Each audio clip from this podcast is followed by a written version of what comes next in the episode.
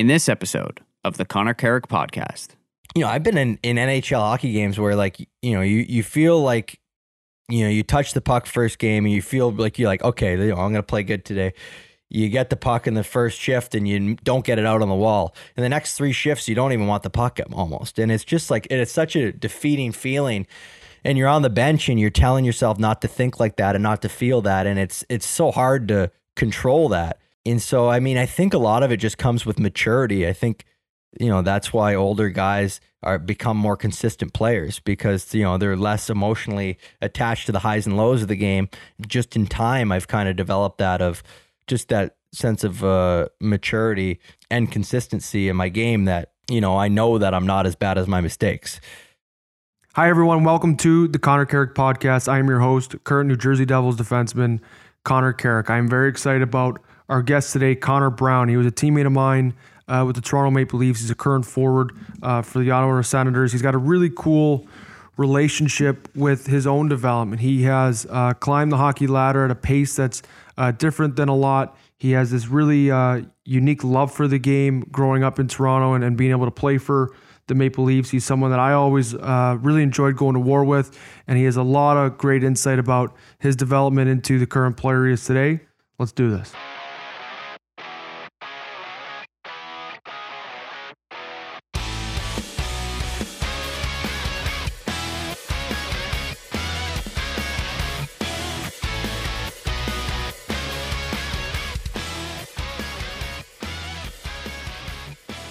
Brownie, I'm uh, I'm juiced to talk to you today because we used to do this kind of have these kind of conversations about how we wanted to build our career, how we wanted to go through the game, um, stories about trials and tribulation of our careers. You know, growing up, I remember. Uh, we'll start with the the story where you were driving to the rink. We are leaving the Mastercard Center. Uh, Connor and I were teammates as Maple Leafs. I forget what year it was, and we were driving to from the Mastercard Center where we would practice with the Leafs and we were heading to Pearson International for a flight wherever we were going. And remember, we were getting so into whatever we were talking about. We were talking hockey, where you were almost going to run out of gas, and we had totally bypassed the airport, and we're absolutely sweating bullets that we were going to miss the flight. Yeah, I kind of kind of remember that. My time management with those flights were always off because I would always go swing by my mom and dad's house because it was right near the airport. And uh, but I, I, I think I remember that. I mean, there's no shortage of deep conversations uh, with you in our day. Well, I, I don't know. I kind of have an appetite for it, which is why you know I started That's why you're doing podcast. this. That's why I'm doing this. And you know, I do have high expectations talking to you. Like even we were chirping uh, Mitchy Marner before we got on. Like if this isn't the best podcast ever, it'll never see the light of day. Like I won't release it. I have such high expectations for you. But how no, was Mitchy's? It, Mitchy's was great. Mitchy's was great. He, you know, offered some stories, some some highs and lows about, you know, his career um, you know, his development and and what, you know, really the, into, I would love to hear about the lows in Mitchy's career. Yeah, there was one year he had like 99 points. It was devastating. Hey, he doesn't know what the lows are like. Me and you, we've been grinding. We've been in the trenches like, here. Hey, some guys, some guys, you know, they think you know you're only you're only exposed to the adversity you are. But yeah, I mean, and I mean this. Like I, I played against you growing up when you were Toronto Marley. Yeah, um, well, we slapped you around pretty much every tournament player, known to and man. Your, and your dad was the coach putting you on the power play. No, I'm just kidding, Danny. uh, you had me stapled on the third line, actually. Yeah. No, I, I, you, you. So I remember like uh, when we were younger, and you know the game was still more skill. You were a very good player. And then, you know, as we got older, I don't think we actually played the Toronto Marlies as much because we didn't go as far in, in some of the tournaments. Um, you know, the youth tournaments and that. But you were drafted in the 13th round to the Ontario yeah. Hockey League. Yeah, I don't even know why they have 13 rounds, but there's 15 rounds. I went like 251 overall on a bit yeah. of a favor, I might add. yeah, pulling some pulling some weight to make it happen. But yeah. you do you do eventually. So you play junior A the next year and you do eventually, you know, break into the OHL, like how did you manage like that inner voice? Because you obviously had the background where you knew you were a good player growing up. And you know, you probably knew, like I already know a little bit of the end of the story, and that you kind of hadn't hit puberty yet, and like grown into, you know, the big, strong, beastly athlete that you are now. Oh yeah. monster. I mean, you always came in like the top three for training camp with the Leafs, like you know behind Hyman and I. But um, no, I, I how did A couple subtle digs here, and you're pumping your own tires while you're trying to pump mine. I'm actually wearing my camp belt as we're doing this podcast. Um, just to let you know who who, who the boss is. But seriously, like how did you manage those cuz those are very pivotal years, you know, 14, 15, 16, 17 in a young think, player's uh, career. I think at that point in my career, it was just so much more about just the like I was just always been a hockey player and just so much, you know, just involved in the fun of it. I uh playing for St. Mike's, I just loved playing there. I you know, my first year playing junior and my dad always really believed that I would just grow and then get as good as I once was. And so I believed it just because he had such a sense of belief in that. So I just kind of, you know, I worked hard because I wanted to, not because, you know, I was trying to, you know, I wanted to make the NHL just like every other guy. But I, you know, I, I remember just working hard because I wanted to, because I wanted to be the best player possible, because I really enjoyed it, loved it.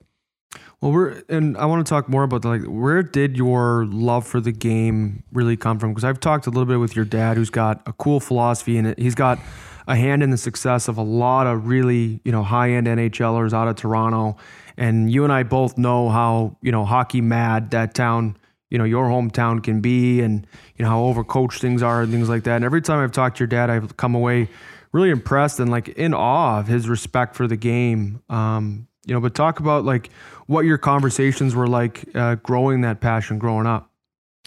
Well, I think he he did a really good job of just letting me grow my passion for the game. I think uh, he, you know, he, he wasn't forcing anything on me. I, I wasn't playing hockey because I had to. I wasn't playing shinny for six hours on my day offs because I because I wanted to get better. I just like I was honestly a very competitive kid. Me and my brother, uh, growing up when we were playing whether it was basketball or hockey in the backyard, and it would get a little heated. We were both really competitive, and so you know, just the better I got at hockey, the more fun it became because I would win more. So I, I think that would drive me to get better and better. Um, Danny, you know, I never he was my coach for I think 10 years. And not once do I remember driving home and him being like you were terrible today. Or you know like he never carved me. And I think it was a little bit because I was pretty hard on myself uh, and a little bit because he just wanted me to enjoy it and he didn't want to I think it was obviously a tough line for him being my you know my coach and my dad and so I think once we left the rink he was just turned right back into my dad and so it's not like I was living with my coach for you know I, my whole life. It was he he did a good job of balancing that and I think that's why I never lost my passion for the game. That's why I still love it. Well, that's something I honestly admired when we played together. Was like I could always tell you were you are very competitive. Uh, whether we're playing, you know, Catan, uh, you know, golf match, uh, training in the gym, like you want to win. Um, but you also, you, so you have this love for like being the best, but you also just love the game. And there is a difference. I think a lot of young players kind of hit a point in their career because as you're climbing this period to the top, you just meet better and better, you know, uh, other players. That at some point there comes a day where you've got to realize, like, do I actually just love being good or do I actually love this game? And I think the guys that are best built for adversity and really to continue like their path have a relationship with both, you know, and Yeah. I, I always admire that in you. Yeah, I think it's it's it gets overwhelming when you you you're in minor midget and you you know I there's so many guys that are in minor midget like a kid and they get drafted top 10 to the OHL and then you get to the OHL and you realize there's five other age groups that people were drafted and you know people have developed and it's it's just overwhelming how many good players there are and how many people are uh, are trying and so if you get caught up in just like trying to be better than the next guy and you know you're not just tr- enjoying the the path of getting better and enjoying the path of just trying to find new heights for your game and and just enjoying the games. Like i mean i love like the my favorite part about hockey is not like training. It's definitely not practice. It's like playing the actual games are the most fun part you know? It's, um and i think most guys would say the same. And so i think it's just that passion is uh you know i, I played with um you know, playing with Connor McDavid and Jr. and he was 15, 16 when I played with him. And he just loved it. Like he like it, it was so obvious how much he just loved hockey. And I mean, there was just all the best guys that I've played with Austin. You know, uh, Mitchy. They all like love playing the games. Like, and I think that's just um, something that really just drives wanting to be the best version of yourself. You know, in hockey. And so I think I had that. And I think it stems from you know my friends that I you know my teammates growing up, and I a lot from my dad and my brother, and just it was never a stressful environment really. Um, you know until you get to pro it becomes kind of stressful at times. And this year i found found fun in hockey again and i think that's why i played a lot better.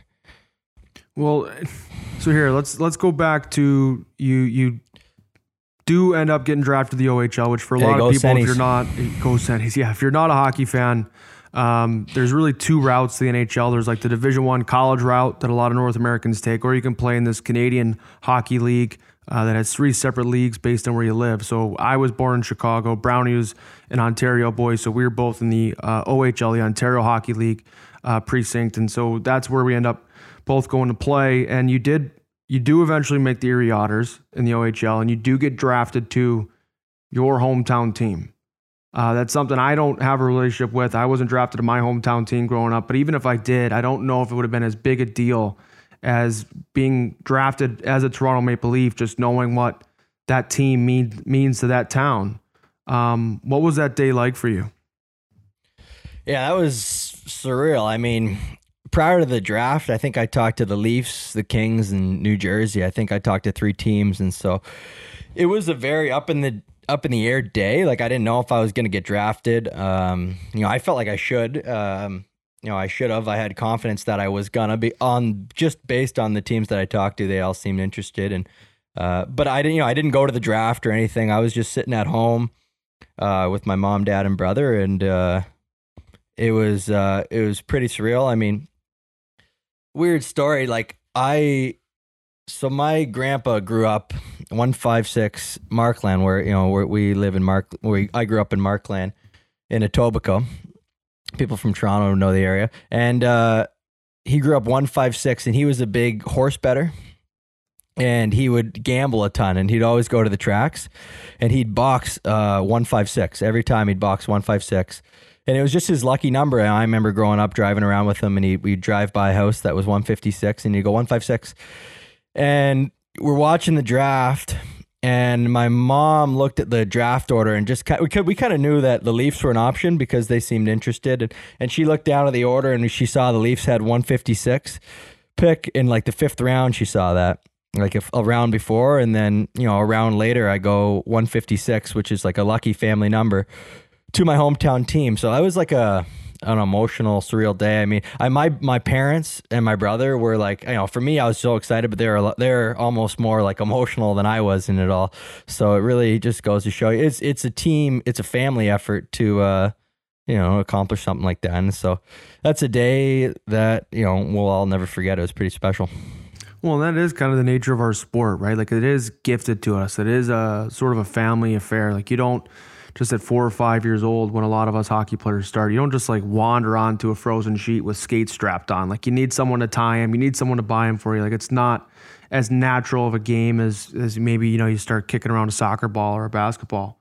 Um, but so you do get drafted as a Leaf. You spend a couple years in the minors. We had an awesome uh, Marlies playoff run in which I'm going to ask you about my performance as a as a last ditch effort to convince somebody out there to get me on a power play. Uh, no, Brownie and I were were uh, a part of the the year where the Leafs finished last and eventually um, are selected uh, win the lottery to select Auston Matthews. Uh, and we were we ended the season. We played a, a, bit of a stint after the trade deadline together, and then we go on to the Toronto Marlies, the AHL team for the Toronto Maple Leafs, and had a blast. Uh, you know, we both had big roles on that team um, and then really cemented our chances at making the NHL club the next year. And then that was, you know, kind of off we went. We were then trying to be a part of the race to, you know, be a part of the culture and all those buzzwords that, you know, Brendan Shanahan and, and Lou Lamoriello and Mike Babcock would try to, you know, bring to the organization. It was an exciting time. Um, we had a lot going on, but when you think about some of those early years in your pro career, like what are some of your more favorite moments? I mean, Uh, that year where I played my first seven games, I think I played. Uh, the year we went on that, on yeah, I remember obviously the you know my first my first game, my first goal, and things like that is all pretty you know it's pretty special. But I think that that Calder Cup run was was a lot of fun. I mean, I think it was a little disappointing to be honest with how good of a team we had. I felt like It was. we Still yeah we we kind of underachieved and losing in the in the conference finals and had a tough series in the second round against Albany. But I mean, all in all, that was that was a fun year. Um, just you know that whole summer anticipation. But I, I you know I think um, just that next year and the anticipation of like you know getting on that team and we felt like we were all you know I we felt like we were all like building towards you know making that Leaf team take the next step. Uh, you know they told us to wait and to wait our turn for for a long time and to finally jump into the into the NHL and then we all, I think what were there nine of us nine rookies that year Yeah. and we all did it at once so it was pretty cool to go through it with a you know a lot of different guys and make the playoffs too. Side note, um, you do end up scoring, uh, what was it, 20 goals that year? Yeah, 20 goals that year. Remember when you started celebrating 20 goals? and yeah. I didn't know. I guess I was that goal. Was it big or something? I was just excited. I scored twenty. Brownie Brownie scored a big goal against Pittsburgh. It was a high tip play. Who shot it? Was it Jake Gardiner? Gardiner? Yeah, He was good at that. Um, yeah. he always looked for the high tip. He liked that high tip. And Brownie scored, and, and we were all giving him a bunch of crap after the game because he had this big celebration. Um, and we just wanted to let him know that it was big for the team too. Uh, and and you know it's great that he scored twenty and all, but um, and, and I yeah, I think it's scored twenty. Bo- Bozy still lets me know that I had four empty netters. So. but who's counting? But I, I love the way you said, you know, when you're coming into training camp that year, you're going to find a way to make that team because you have had a, an assortment of different roles over your career. You have this versatility to your game. You have a, you play a very complete game. You have, you know, the Red Tilson, you know, where you're, uh, you know, a really high end player in the OHL, score 128 whatever tap ins from McDavid, and then. 127. I made one good play. yeah, yeah.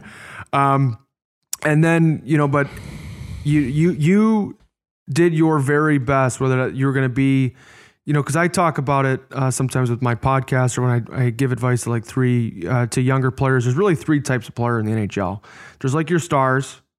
There's the guys that make it really hard for the stars playing against them, and then there's the guys that can play with them in a in a variety of role. And you really are two of those. You know, to me, like you definitely have Yeah, the this stars element- and I can play with the star, and you can play with the, yeah, right. Um, No, no, the- the- you make the- you can be a shutdown guy, but you also have an offensive skill set. You know, and I think that craftiness um, has really served you well in your career as you've continued to you know build into a bigger role. And I, and we we'll we'll get off the Toronto love affair. We'll talk about Ottawa here in a bit.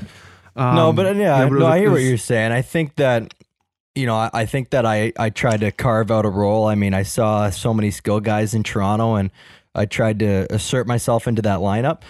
And you know, at times looking back on it, I think I might have almost over overdone it. I mean, I wish I would have, you know, found my confidence and found my skill that I, you know, that I know, you know, that I found this year, and to make plays and to and to be more than just what I was, you know, just be that role player. I think I had more to offer, and um, so you know that's obviously the the other side of it. But um, I was just trying to, you know, trying my hardest to play that role that I felt like that team needed me to do, and um, so you know, it's been nice to have this opportunity this year to, you know, not only, you know, I still try to bring that role of being tough to play against, but, um, you know, try to bring some offensive side of my game out.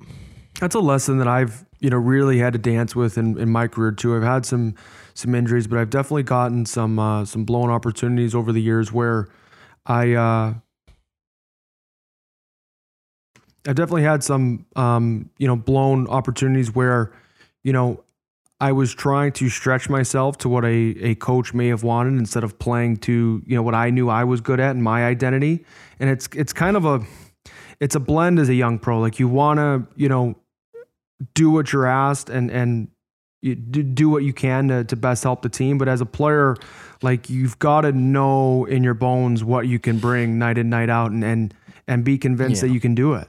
It's it's hard. It's you know it's a hard thing to do too. Entering the league, um, you know, when you're not just you know you clearly just a star. I mean, it's it's hard to um find the confidence that you know you can play and any team, and you can, you know, you know that you have this skill set to that you can bring, you know, when you haven't really brought it yet to the to that league, and so it's it's hard, and um, you know, I, that's why I think that DJ Smith, and you played for Smitty. I mean, Yeah, I think yeah. that's he's really good, and he got a lot of out of a lot of our young guys this year is because uh, just his personality type is is one that you know you can laugh with and joke with, and you know even if he you know he yells at guys, he's hard on guys, but you know you also know that um, he doesn't hate you, and he knows that you know as long he, he's gonna still keep putting you out there.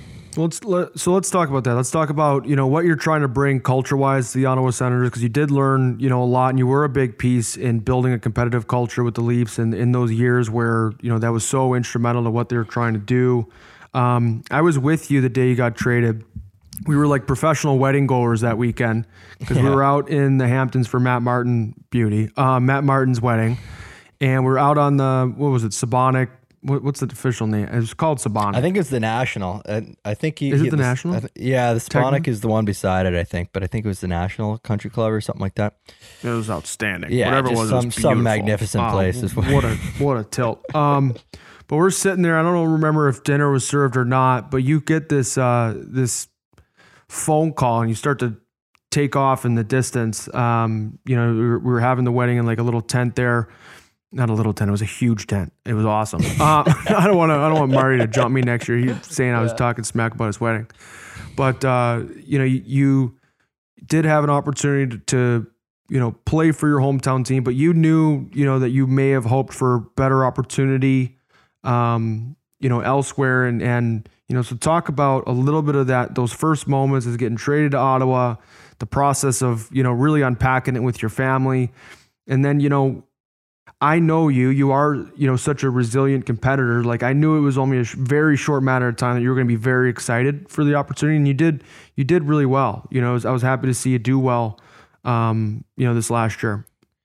Yeah, I think uh, the fact that it was my hometown team too, the one team I've been a part of and never been traded, whether it come to junior or anything. So it was like a shock, an emotional shock to like get moved and uh, to be a part of what you know. I I felt like I was part of like the the core there and the you know. So it was it was a shock and it was it was hard, uh, but also I knew that for me in my career, it was the best thing for me. And, you know, it's, it's easy to say that over and over again until you live it. And now knowing what I, you know, went through in Ottawa, it definitely was the best thing for me. And I think that exciting times, you know, with the guys and the culture that we kind of have worked towards in Ottawa. So it's, uh, it's definitely the best thing for me in my career and my happiness. And so it's been a great change. Well, I mean, you you are kind of going through this like transition. It's cool. I I had uh, James Van Riemsdyk on right before you know he became um, a father, and we talked a little bit about this like transition in his life. You know that he was getting as ready as he could for. You know, but you're a dog dad now to Tucker. Uh, you're engaged. You know, out of your out of your league with uh, Maddie. Um, Way your out of my league. wonderful fiance. Um, you know, and now you're you're trying to become a more veteran player as an Ottawa Center. Like, you know, what are you what are, are you dreaming of next in your career and in your life? Like, what is a, a point of focus or a point of passion for you with all of that going on? Because you've you've definitely taken a big step here in the last, you know, six, 12, or eighteen months, whatever you want to. Well, yeah, cap it at. absolutely. I think I think uh, you know emotionally and just you know I I've I think I've come a long way. I mean, I think you you know I, I stepped into the NHL as I still felt like I was a kid, and now I feel definitely more and more as a man and um more and more mature. You know, um, got engaged and getting married next summer. You know, with the dog, and it's just a different. It's definitely a different um phase of life, which I'm which I'm for sure ready for. Uh, and so it's exciting. I'm really excited for this next phase of life in Ottawa. And you know, I really felt like it was a it was a good time to make the move to Ottawa too. I mean, it was good for you know my relationship, my happiness on the ice. You know, on and off the ice, it was really all positive. Uh, this last year, it's been a really good one. What were some of those things that helped you have, you know, uh, a, a bigger year and start to feel more comfortable in your role as an NHL? Because, you know, you and I talk about it, we see it where, you know, opportunity matters. You like to think you can just you know, outwork all of your adversity and and earn everything you get, which you know you do. But there's something about you know just how tight and how hard it is to have a solid role night in night out in the NHL that you really do all those prerequisites like the preparation, you know, staying crafty about where you can get better in your game, like working hard just to like maximize your readiness for when you do get that opportunity. Um, at least that's how I feel about it. What what were some of the things uh, just in terms of how you were treated and, and ice time opportunity that kind of helped you take that next step? Well, I think right right away, you know, I got a call, you know, get a call from Pierre and you get a call from DJ and, and they're talking highly about how they want me to be a big part of the club. And you get a sense of, you know, uh, you know, of belief in yourself all of a sudden. And, and it carried right into the summer. I mean, right as soon as I started getting on the ice in the summer, I'm, I felt better right then and there. And it's just, it's, you know, as a professional athlete, like why not 80% of the game is between the years once you're playing and it's just how you feel about yourself that night, wanting the puck. Uh, and it was just something that I had definitely lost a little bit. I mean, uh, you know, I don't think I was playing bad or hurting the team or anything when I was in Toronto, but I definitely wasn't maximizing my potential. Uh, and it's so it's just it was been nice to uh, to find that find that in myself and find that in my game. And I think it's just a big part of it is just the belief in me that was given. So, is there anything you can do? Because I I've definitely experienced in my career where, you know, there are leaders in our lives, GMs, coaches, where you are working for their approval, right? Like you want to make the coach happy, you want to have the coach trust you so they can put you on the ice and things like that. Um, so a little bit of how to how you feel, probably more than a little bit, but a, a good chunk of how you feel about yourself as a player can come from the coach. But how do you maintain um, that inner knowing when there is a little bit of doubt or your play is fluctuating. Like, I guess I want to try to give people an idea of what it feels like. Like when you weren't confident with the puck, let's say, what kind of telltale signs would you experience in a game? like I, I remember you know, you it's just not smooth. I mean, everything just feels disconnected when you're feeling like that. I know I, am sure you felt like that, but you know, I've been in, in NHL hockey games where like you know you you feel like you know you touch the puck first game and you feel like you're like okay, you know, I'm gonna play good today.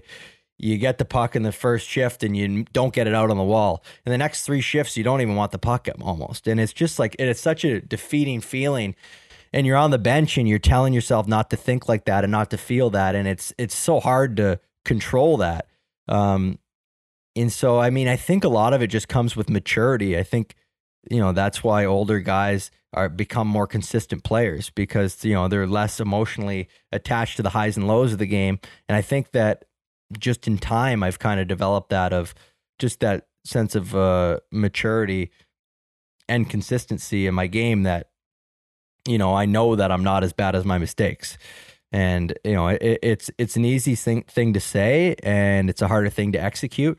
Uh, but I think that I've found that this year, uh, you know, I've had bad shifts, and and I was able to bounce back, and I was able to take criticism on the bench and know that you know I don't suck and know that yeah. uh, you know you always you always laugh around guys in the bench. You always come back it's like I suck. You know yeah, how many times you hear that? It's like you know we all know yeah. that like oh. the guy oh. doesn't suck, right? Like and and it's but and we also been there. We know that feeling. It's like I suck right now. Like I can't even like and so. I mean, just that it's just that maturity of knowing that you're not as bad as your mistakes, and uh, you know you're not as good as your toe drag. So you just got to find that find that healthy median of what makes you a good player and uh, you know what your limits are out there. Yeah i mean I, there's so many lessons there like about knowing your identity running your own race and and just yeah not like engaging in the story. That was something you know I'd done uh, as a player where you know I'd score a big goal and all of a sudden I think I'm Bobby Orr out there and taking a bunch of crazy risks. And then, I remember one time know, I make him. No, I gotta tell. One time we're we're playing in we're playing in the minors. This is that back when you thought you were Bobby. We're playing in the minors. I'm coming through the middle and you sent me a little sauce pass. And it was a gorgeous pass. I gotta be honest. And I one touched it on the net. But you come back. I come back to the bench and you go Brownie you see that pass? You see how I sauced her in there? I'm like, I saw it, Cease. Like, you didn't have to tell the whole world. Well, you just like, yeah, it'd be a shame if you missed it. Uh, yeah. Well, you know, our power play was clicking pretty good, and I just Yeah. thought our kickouts could have been better a little bit. you know, and I wanted to make sure that you know you, Yeah. you learn what I thought needed to happen. And I, Alright. I, I that, you know, one of my favorite things about you is like you are an awesome uh, teammate, and like you have so much fun in the locker room. You are competitive. If a, if a guy's not good in practice, you'll try him, you'll test him, uh, you'll let him know, you'll chirp him after practice. Like if, if a guy's not good in the game, a line mate, whatever, you'll you'll you'll talk about it in a constructive way. But you know, one of the things I've tried to like internalize when you talk to players, um, you know, that have left the game, like in retirement and stuff, you ask them, you know, hey, what, what do you wish you did? What do you miss? What do you what do you regret? And almost all of them will tell you, man, I miss the locker room. Like I miss Yeah. going to war with the guys and, and screwing around and, and having a good time. Um, and that's something that I thought, you know, I don't know if you're just like the consummate guys guy, but like you, you just had, we had a blast playing together. And I think, I feel like it's something you value on purpose. I don't think it's something Well, that like, yeah, I just enjoy it. I mean, I just enjoy the locker room banter. It's just, uh, you know, it's just so fun in there. I mean, you get you get twenty guys that are so similar, and uh, you know, we had a we had really good locker room banter in Ottawa this year. I think we we had the Hall of Famer Tyler Ennis was on our team, so we just saddle up and listen to him talk for an hour straight about movies and God knows what. Like he just make up stuff. You know, it's a But- shame. It's a shame. Me and Enzo Tyler Ennis, we were the best friends that were never teammates. I think we shared like one training camp, or like half Yeah. a training camp, because I was on I was on the group that was that was the. You want to be in that group, you know, playing those preseason games with uh, with Mike Babcock, and that was the group I was in. But Enzo, I wish I got a chance to play with him. that guy. Was a riot. Oh man, yeah, he's a, he's a he's a clinic. Um, you know, so I want to talk a little bit about, you know, as a leader now in Ottawa, what are some of the things where you are purposefully trying to grow? Like I know confidence as a player is going to continue to come with role and ice time and things like that. Um, you know, but when you talk to to DJ Smith and and you know you are leaned on as a leader in that room, like what are some like key things or concrete like details that you're trying to bring to that young team? Well, I think the biggest thing about what has changed over the year is uh, just our practice habits have I remember, you know, I remember going to those the summer skates when I got traded there and um it just wasn't the same as Toronto um as crisp and as, you know, as detailed and as professional. And, you know, over the year, you know, I, I try to practice hard and, you know, I, I, you know, I goof around as much as any other guy in the locker room. But once we're practicing and, and it's my turn to do a rep, I try to go as hard as I can. And I think that that is really, I think that he, you know, I think Smitty wanted to bring in guys that that are practicing like that, and and I think the way we practiced every day throughout the course of the year really got better and better, and it made us like a harder team to play against because you know that's all we knew was to work hard when you're working hard every day. We you know we didn't go out there and lollygag whether it was a morning skate or was it you know any practice. And eh, you know when you when you have an identity as a team like that to do that in practice you know you become a hard team to play against. And so i think it's i think that's something where we came a long way in ottawa you know now it's you know time to add some scoring and you know get our power play clicking. And uh you know i think that we're right at the doorstep of taking that next step. What are so you, you talked about it earlier too with McDavid, and we never I, I don't think I ever really asked you when we were playing together, but we played with Auston Matthews, we played with, you know, uh, Mitch Marner. What are some of the skill sets, tools, tricks of the trade that you really have learned from that i taught them. I mean these yeah, exactly. yeah, I'll ask them that. Um lucky I already did the Mitchy podcast, otherwise I'd ask him. Um but what are, you know, some things that you learned in your time playing with some of those some of the best of the best, really? Well, I think you kind of understand that it's not an accident uh, that guys are that good. I mean, at 15 years old, I remember being, you know, I think 18 or 19 in uh, in the OHL, and you know, McDavid's working out after practice. You know, at 15, like when I was 15 playing minor midget, like not was not only was I not like doing planks after practice, you know, I just I was just doing it for fun, and like you know, I was just enjoying it. And he's just a different level of focus and you know, he just does everything at such a high speed, and it's not just in the games; it's in practice. And uh, you know, like I said, all those guys, you know, whether it's Auston, whether it's Mitch, JT, you know, these guys, you know, even JVR, and like these top end guys are not good by accident, and it's you know, it's it's obvious when you're on their team. Yeah, it is. I mean, I, I remember, um, you know, one of the things I thought was really cool about our Leaf group in general, whether it was whether it was Auston, uh, Hyman, I thought was really good at it. Yourself, I felt like we had a very, I don't know if studious is the right word, but we had really, you could tell each season that guys were with each other and they go home in the summer and things like that. Like there was something very specific that guys would work on consistently. You know, whether it was, you know, you with your cutbacks or your ability to strip guys on the back check. You know, I remember the one year Auston came into training camp and was shooting the puck and it was like, this guy worked on a shot this summer. It was really impressive. And I felt like for even a young group, we did a really nice job, like focusing on our craft of the game, knowing what was important, honoring our role, being hungry for more. Uh, and there was this kind of this, there was this good tug of war uh, and really like arms race to try and get better that, um, you know, I know it's something I've tried to steal and, and talk with even, you know, some of our young players uh, you know, in New Jersey because we do have you know some some really high end young talent. Um, you know that they they ask questions about some of those guys, and it's I don't know. It's interesting to see that it really isn't by mistake. You know, I remember uh, really witnessing just how hard those guys would work on their individual skill sets and what made them so good.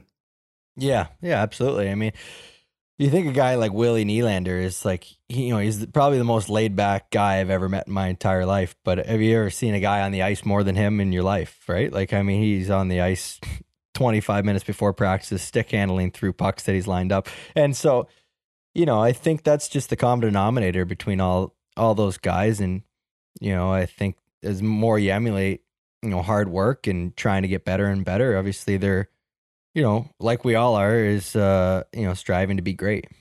It's like the power of habit, right? Like you can't just all of a sudden turn it on. You have to be someone that does it the right way all the time. You know, Mike Mike Babcock used to say like be an everydayer. You know, and there's a, a million ways to to take that and apply it. Um, you know, but when you do, I, I, like I remember there was one time I think we were in Columbus and uh, Matt's we were on like uh, we, we were on the road. We had just played a couple games on the road, and we were getting dressed in one of the uh, road locker rooms. We are practicing there that day, and, and I thought Auston was going to fall asleep before practice. Like I, he looked like he was 15 coffees away from being ready to go out and skate. He just kind of was in his stall, a little tired, and you know he probably played 50 minutes the night before, so that makes sense. But we get on a practice, and like three strides in, and he is zinging them off the crossbar off the back bar. And it was really impressive to f- like, man, those best players have a fu- yeah. have they have a good way of finding it. You know, even yeah, when they don't yeah. have and, it. You know, even on your worst days, is they're they're not just gonna get through the day. Uh, you know, on the ice, and you know that's something that that's something that's important. I mean, every time you're on the ice is truly a chance to get better, and uh, you know, it's such a cliche and you know, a little cheesy, but you know, it just means every time you're on the ice, don't just go through the motions. You know, when you're doing something, might as well have some purpose. So, in in terms of your own career, um, one of the things what do you I'm got really there? What are you drinking? Little, uh, it's like a hibiscus jamaica tea. I got, I got oh going. No, it's a vodka no, cranberry. No, deal with you. I need it. Um, uh, no, um, you know, so so one of the things that I'm thinking about them because we are having this conversation on the NHL uh, with the NHL on pause. You know, one of the things I've really tried to like reconnect with is, you know, when I was growing up, much like you, the game was very much uh, it was fun for me. It was a game. It was it was if I were to you know juggle a ball and see how many times I could keep it in the air. That's what it was. It wasn't like a sets and reps, you know, hard scheme. Uh, everything wasn't so transactional and like I don't want to say goal oriented because it was goal oriented, was to get better, but there was this longer element of play. You know, what role has like the curiosity around your skill set? What has that what role has that played in your career? I think it was a big one. I think this summer was um, something where, you know, I played a lot of like three on three in small area games this summer, and I feel like that that really helped me. Um, just because, you know, just the comp you know, I did a lot of stick skills and shooting, and but just that three on three and finding that competitive edge in the summer is something that I feel like I was missing for a bit. Uh, you know, it's it's different when you get the full ice and you go, you know, you get four on four full ice and it's just breakaway after breakaway. You know, it's a bit of a waste of time. And I feel like um, this summer, you know, we had a good group of guys that we trained with in Toronto and we did some, you know, with Brian Marshall here. He's got a he's got a nice little setup and we had a little rink that we would play three on three all the time. And I just felt like it really helps with, you know, protecting the puck and edge skills and just, you know, upping the competitive level, you know, in the summer, which was I felt like something that you know, you then you know, you, if you're being competitive in something, you're getting better without even thinking about it. Yeah, it's something I try to give advice where you know, like coaches will ask me what they want to do with younger kids, and I get the skill side and, and the development and the drills and things like that. Those are all important, but I don't think there's like a better teacher than the game itself. You know, like sure, having yeah. a kid learn the ins and outs, yeah. the angles of what works, and and uh, you know, I thought it was funny. I was talking to Brian Keane, uh, who's like a he's a consultant that I skate with in the summer and he was talking about the same thing with some of his like youth kids to like they would do skill work and that was great and the, these kids would practice but in order to avoid them becoming just practice players he wanted to raise the stakes. He wanted to make sure that players could perform when the stakes were a little higher. So he would implement like uh, with his you know 12 and 13 year olds where they would play one-on-one to five and loser would lose their phone for a week. And I thought that was awesome. I was like, yeah, man, we got to like bring that to a lot of our adult skates just to ramp it up because it is such a, a difference between the summer skates and like the regular season training yeah. camp. Yeah, absolutely. I think that, you know, I grew up getting better not by like I I don't like when I would in the summer my my gear would go away and in the winter you know, I grew up getting better by going to the shinny rinks, the outdoor shinny rinks here, and playing like three on three and playing four on four, and you know against my buddies who are all also good hockey players, and just playing keep away, and that's how I grew up of getting better because I was competitive, not because I was, you know, in all these.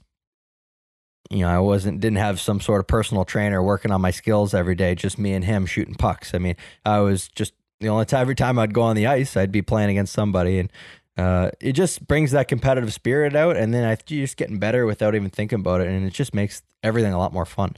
I mean, who wants to go just like skate around a pylon and shoot a puck? And especially as a kid, that's why, you know, I, I grew up playing with guys that did that and they were good when they're young and then they'd stop loving it. And it, you know, as soon as you stop loving it, you just, it's hard to fake it. You know, it's hard to go out there and enjoy what you're doing and get better naturally.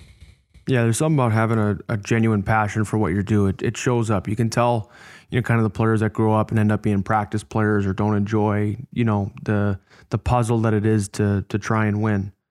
Um, you know, so in terms of your, I talked a lot about it with you know Zach Hyman, and just kind of the well-roundedness of an athlete, outside passions. What are some passions that you have, you know, outside the game that you think you know, build personal momentum and and really self esteem outside of your career? Do you have any? Well, I mean, I, I kind of like to play sports. I mean, I love playing cards. Like I love, you know, on the on the bird on the plane we play poker. I love playing poker. Uh, I love playing golf. You know, I you know, what's like your handicap? Get, truly, like, don't sandbag it. Well, you know what? It depends who's listening. no, I, am I'm, I'm honestly like a six handicap. Yeah, yeah, I'm about a six handicap. At okay. least that's what the guys in the semis think. yeah, keep it that way. Just keep yeah. the stories story yeah, straight, no, whatever um, it is. No, I, yeah, I'm a six. I play a lot of golf, but I love golf because it's competitive and you can play against guys of all different skill level and. Um, you know, play for some cash and it just becomes fun. I mean, and, you know, play a lot of golf in the summer. You know, I love playing cards and all, anything that just kind of brings that competitiveness out is something I enjoy. Are, are, is that actually true, or are you just watching The Last Dance? Because that sounds a lot like Michael Jordan. Are you just, are you just me and MJ take? you guys remind me same player. Yeah. Oh, that's good. Yeah, different bank accounts though. Yeah, a couple of different uh, zeros uh, on the end of his. God bless him. Um, yeah. I'm just waiting to see your shoe line come out in Toronto, the big brownie brand. yeah, Birkenstock. Um, Brownie, one of the things I've been asking all of our guests is, you know, a question about what in the world right now is something that you'd, you'd really want to say to people as the NHL is on pause. uh, or hopefully not by the time where we release the podcast. But what is something that really lights you on fire uh, and as a thought that you keep returning to in this time? Oh, in this time, I think uh, it's just important to not just wait till it's over. I mean, um, you know, I feel like that's something that a lot of the world is getting caught up in is just waiting till, you know, when can we do this? When can we do that? I mean, me and Maddie have been enjoying it. and I mean, uh, we, you know, whether we're playing games or making dinners, and we're really trying to make the most out of it. And, you know, for us, it's like, how often do you have quality time, this much quality time of, you know, having no distractions, you know, you're not missing out on anything. And so we're just, we're, we're trying to enjoy that side of it. And we really have been. And it's been, so I think that, just not getting caught up in you know when's it over. You know I, things are going to open up slowly and slowly. Obviously you know we want things to be over as quick as possible. There's a lot of people losing jobs and you know there's a lot of uh, you know negativity around it. But you know you can only control what you can control. So you know i think as soon as i kind of got that around my head i you know i i, I became a lot more happier with uh, you know with the situation in isolation well, and I think you know that's just kind of a part of of who you are. You've always had a good pulse of like you're not in denial. You understand, you know, what adversity you're going through in your life or in your career. You know, but even going back to the weekend, you know, where we were at uh, Marty and Hyman's wedding, you'd gotten traded. Um, emotional weekend. There's a there's a lot going on, and then we went up, you know, to your cabin right after that, and then we ended up I remember the one day I was going to work out. I wanted to do some training, and you were like absolutely juiced to to jump back in it. And, and there, like you always worked hard in, in, everything that you did. You always did in, in, the gym and things like that. I mean, you had to to come up third behind like Himes and I, but um, like you, I could just tell that there was an element of, you know, I I you were competitive about this. You had just gotten moved, and you wanted to kind of create yeah. your own momentum.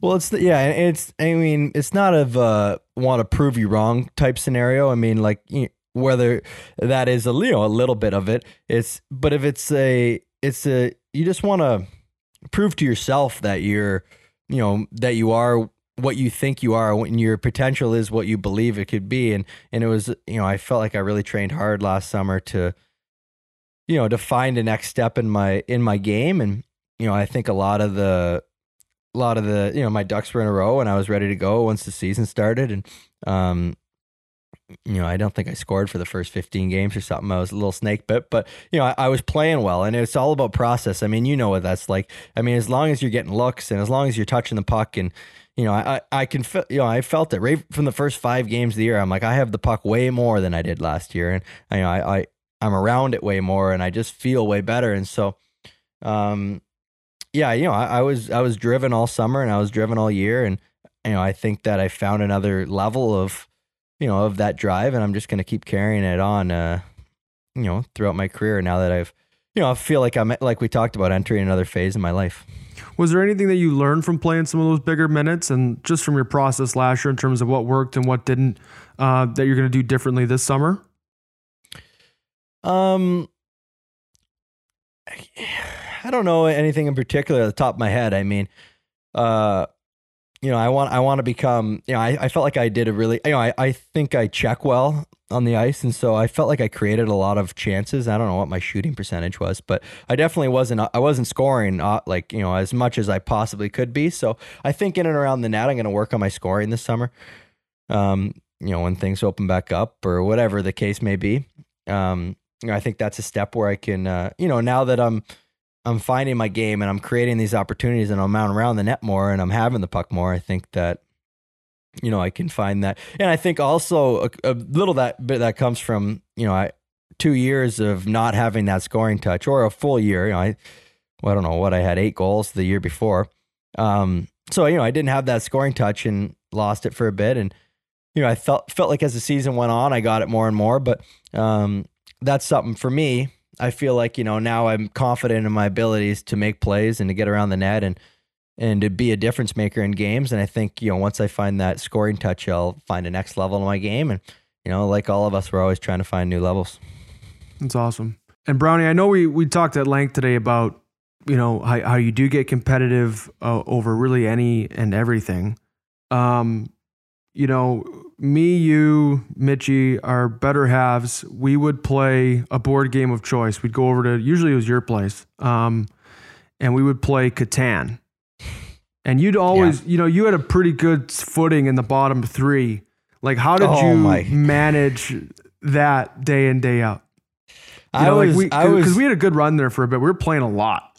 I mean, if anyone knows how to play Catan, like I was such a marked man in that game, where to the point where no one would, tr- would no one would trade with me for whatever reason because I was, I maybe because I was a little more talented than the other, the other crew, but I was definitely, you know, I, I was, I would start behind, you know, and I found a way to win just about every match, and it was nice. It was rewarding.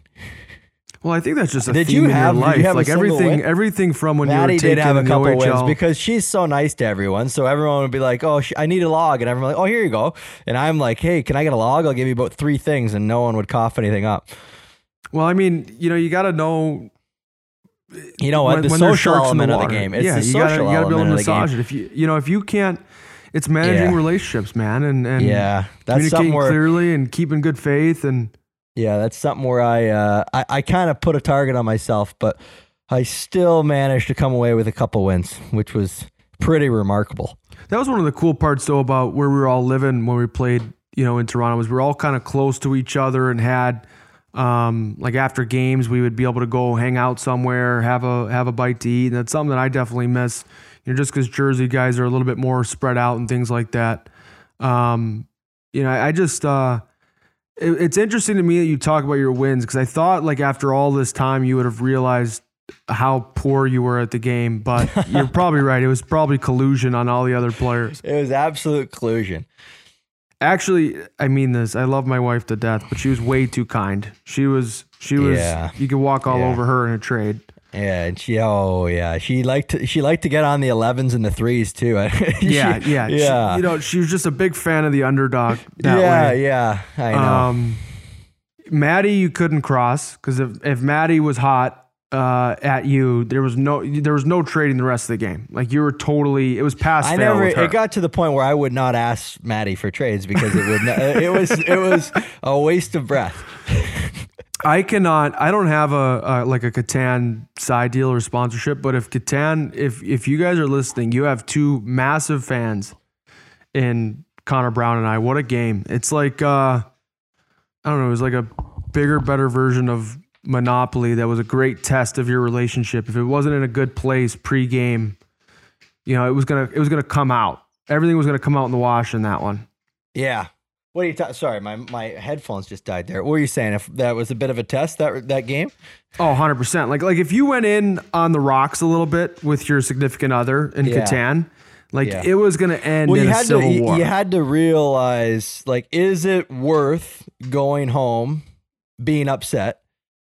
You know, like so. Sometimes, like you know, you want the. She wanted the wheat. I'm like, here you go. It's worth it giving you this wheat right now, and then we're gonna go home happy. Is that You know, yeah, like yeah, you know, if you're like playing I, the long game. if I'm sitting there scamming Maddie, you know, like uh, I'm I'm dogging her on every trade, and then we go home and she's upset. Now I'm upset, and that just it's just not worth it. You gotta So you gotta play you the gotta long weigh the yeah. You gotta weigh the risk reward of it. I I got to say one of the players that we played with that I thought I didn't think How was Mitchie? I can't remember. I don't remember him being very good. No, no, and he's a sensitive guy, so you know I don't want to tell No him that he wasn't good, but he, Yeah. Yeah, he was. uh We'll, we'll maybe we'll edit that out. We probably Yeah. won't. We'll probably leave that in. Um, sorry, Mitch. I actually found Hyman was tough to play with too, because he he would like oh he was a rule book Jaime guy. was Jaime was he would throw the rule book to play with. It's it's It's not like went from a cheap, game it's to, like- goat, it's not go to cheap. He was he was all upset about the names that we had. I've It's never like, man, seen anybody rules. suck the fun out of a game like Jaime did there. That was uh, was that was sickening. I go, okay, man, and it was it it felt good to win because he was like, you know, he's a Catan snob, is what it was. You know, he was what we would talk in the room. We go, oh, we're playing Catan all the time, and then he comes over. We finally play Catan, and it, I won that game, and it was the most satisfying win against him and the goat. Lexi literally asked me before um, I interviewed Jaime. She's like, "Are you going to bring up the time he was really hot about like how we played Catan? Are you going to bring that up?" I'm like, "No, I want this is a friendly affair. I'll probably leave it and talk smack behind his back with a future guest like Brownie Yeah. or something. yeah. There you go. Poor guy. Um. Anyway, Himes, don't throw the rule book at us, man. Like we had our we had our flow. Um. What else did we play? We played Cards Against Humanity pretty good. That was a fun game. What was the other card game? The we most used to likely play that. game. Vo- we used to play that voting game, eh? And, and then That we just yeah, that was yeah, it was good like the most likely to. It'd be like a prompt, like most likely to insert mischievous act here, and then you'd like blind vote. That was a that was a blast. Uh, I miss it, man. I miss I miss you. I miss Maddie. I miss Tucky.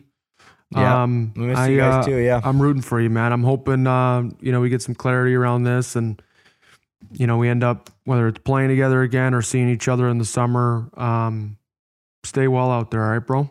All right, brother. Love, peace, and hair grease, man. Love, amen, brother. Thank you to everyone, uh, wherever you may be in the world today, uh, for joining us. And I hope you know you were able to get out of our conversation with Brownie today uh, what I know I did. He truly is somebody that has earned everything uh, in his career. He's done a really nice job building his inner resiliency. He's taken some some tough moments in his career, uh, you know, thrown himself a very short pity party, and then usually he's right back after it, um, you know, progressing towards his goals.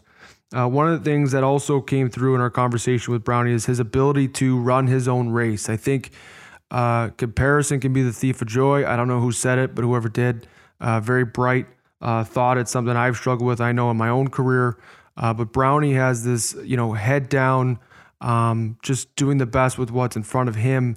Uh, mentality that served him really well over the course of his career as he, you know, really tries to evolve his role and, and impact as a, as a forward now with the Ottawa Senators. And then finally, you know, when you are in these tough situations, one of the things that I think Brownie really uh, is a is a testament for is being able to add value to every situation, no matter what. I'm sure there were a lot of days in our time on you know some of those strong Leaf teams where we were on playoff runs, you know, where he wanted to be higher up in the lineup and on power plays and and score more goals and get more opportunities and things like that.